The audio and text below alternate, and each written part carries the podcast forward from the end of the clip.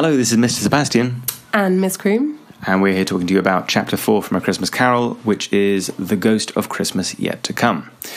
The chapter opens with um, the ghost arriving, and the ghost uh, looks like uh, the Grim Reaper, or what we'd nowadays call the Grim Reaper. He is uh, tall, he's hooded, and most importantly, he does not speak. He communicates exclusively by pointing Scrooge in the direction of different scenes and different moments. The first thing he points out to Scrooge is the dead body of a man.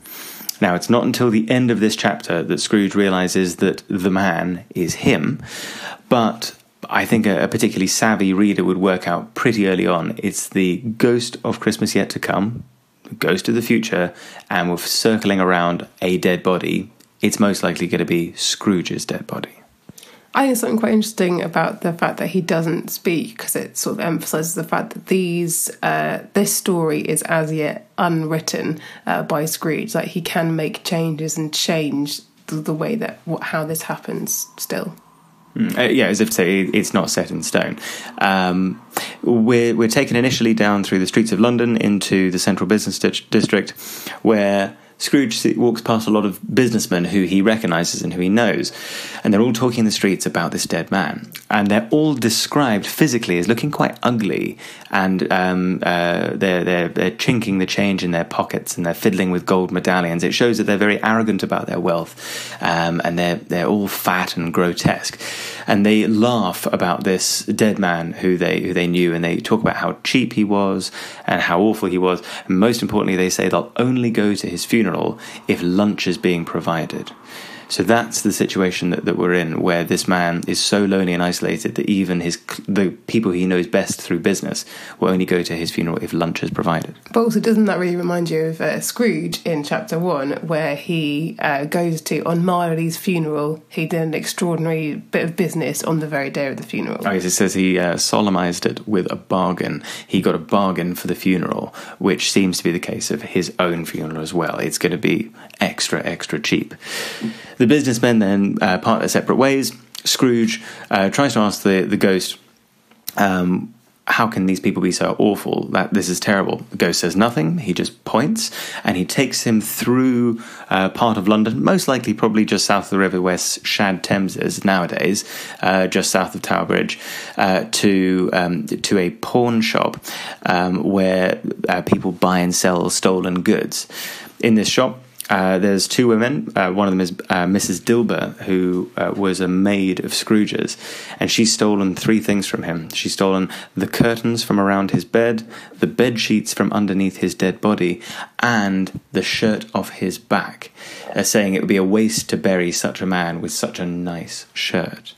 So clearly showing that the way that people, the people who worked the closest with Scrooge, their lack of respect for him and their reasoning for for it being that like you know he didn't treat us very nicely when he was alive, so why should we treat him nicely when once he's dead? In fact, they even say that the best thing about him uh, being so mean and cruel and isolated uh, while he was alive is to pro- profit them uh, now that he has died. So they're actually making profit, they're making money out of his death. And Scrooge still doesn't realise that it's him. Uh, he says to the ghost of Christmas future, Oh, I see why you're showing me this. You know, the fate of this unhappy man might have been my own. So at this point, as a reader, I think we've probably figured out that it is actually Scrooge. Uh, but he's he's still sort of holding out some hope uh, and actually still showing that his his wanting to change because he's still realizing that the message is you need to change. Um, he asks the, the ghost, Is there any person in this town who feels emotion caused by this man's death? Uh, which he says, quite agonized. Um, and the ghost takes him to um, a place. Um, which is a, a rented apartment uh, where a woman called Caroline lives uh, with her husband, who has no name. It's a really, really short passage, but it really impress your examiner if you included it.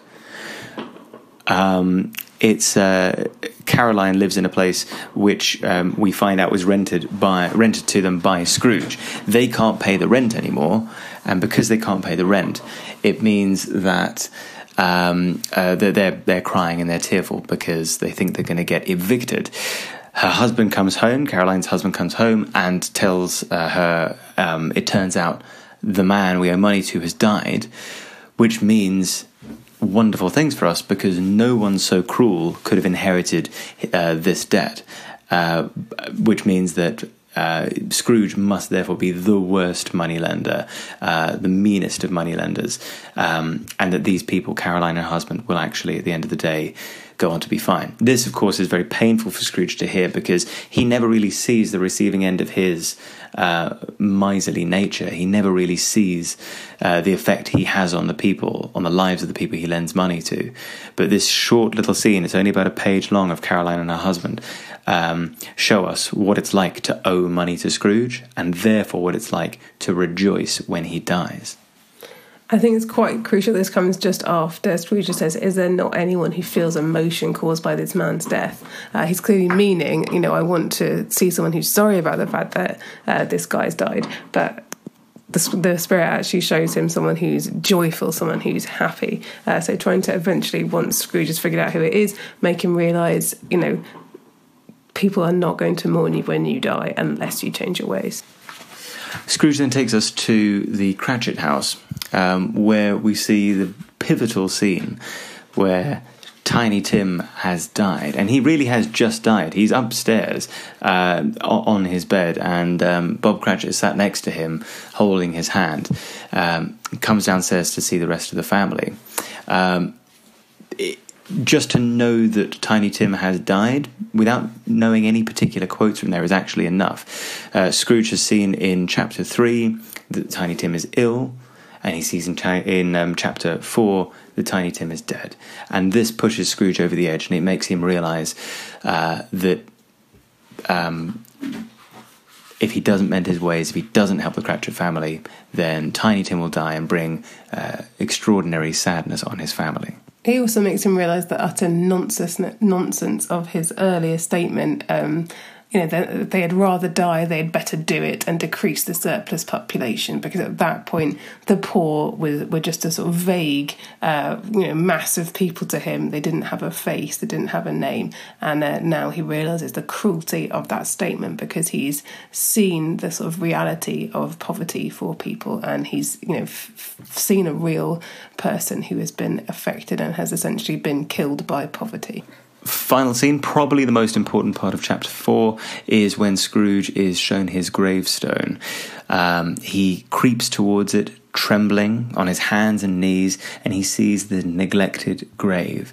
Uh, neglected grave, it's it's not been looked after. No one's come to visit it. It's overgrown with weeds, and it's described as being very fitting, very apt for a man such as he is. A very worthy grave for a man such as he is. On the grave he reads his own name and he begs the spirit that he can sponge the writing off this stone. He wants, uh, metaphorically, to be able to wipe away his name from this stone. He uses uh, two modal verbs. He says, Will this be um, uh, shadows of the future, or may this be the shadows of the future? Will suggests the certainty. Is this exactly how I'm going to die and what life will be like? Or may this be the future, suggesting, may I be able to change? May it be possible for me to mend my ways and not have such an unhappy fate as this? And we can see as well how he's changed in the attitude, his attitude to the ghosts. So when uh, Marley first spoke to him, he seemed to be quite dismissive of them. He's even trying to say trying to say that um, Marley wasn't real. He was a bit of gravy and not really there. When Marley says there are three ghosts are going to see you on three separate occasions, he said, "Can I not just get them over with all at once?" And when the first ghost tries to start to show him things, he's a bit hesitant. But by the second ghost, we're already seeing him change. We're already seeing him saying to the second ghost, uh, "You know, teach me, let." Let me profit by it. So, you know, willing to be taught. And now at the end of being seen the third ghost, he says, I will not shut out the lessons that they teach. So he's gradually become from going from not really believing that Marley was there to begin with, uh, not really bothering about seeing these ghosts. He's we've seen him slowly change in his attitude towards them across the novel. Mm, that's a really good point. And that there is a mini essay all in, its, uh, all in itself there. Chapter 4 finally ends with Scrooge becoming so upset he's on his knees and he prays, which is interesting because there's no been there's been no indication that Scrooge is Christian at all up until this point. He gets on his knees and he prays, and then he wrestles with the ghost of Christmas yet to come. Uh, wrestles with him and um, and fights with him until eventually the ghost shrinks and dwindles and becomes his bedpost.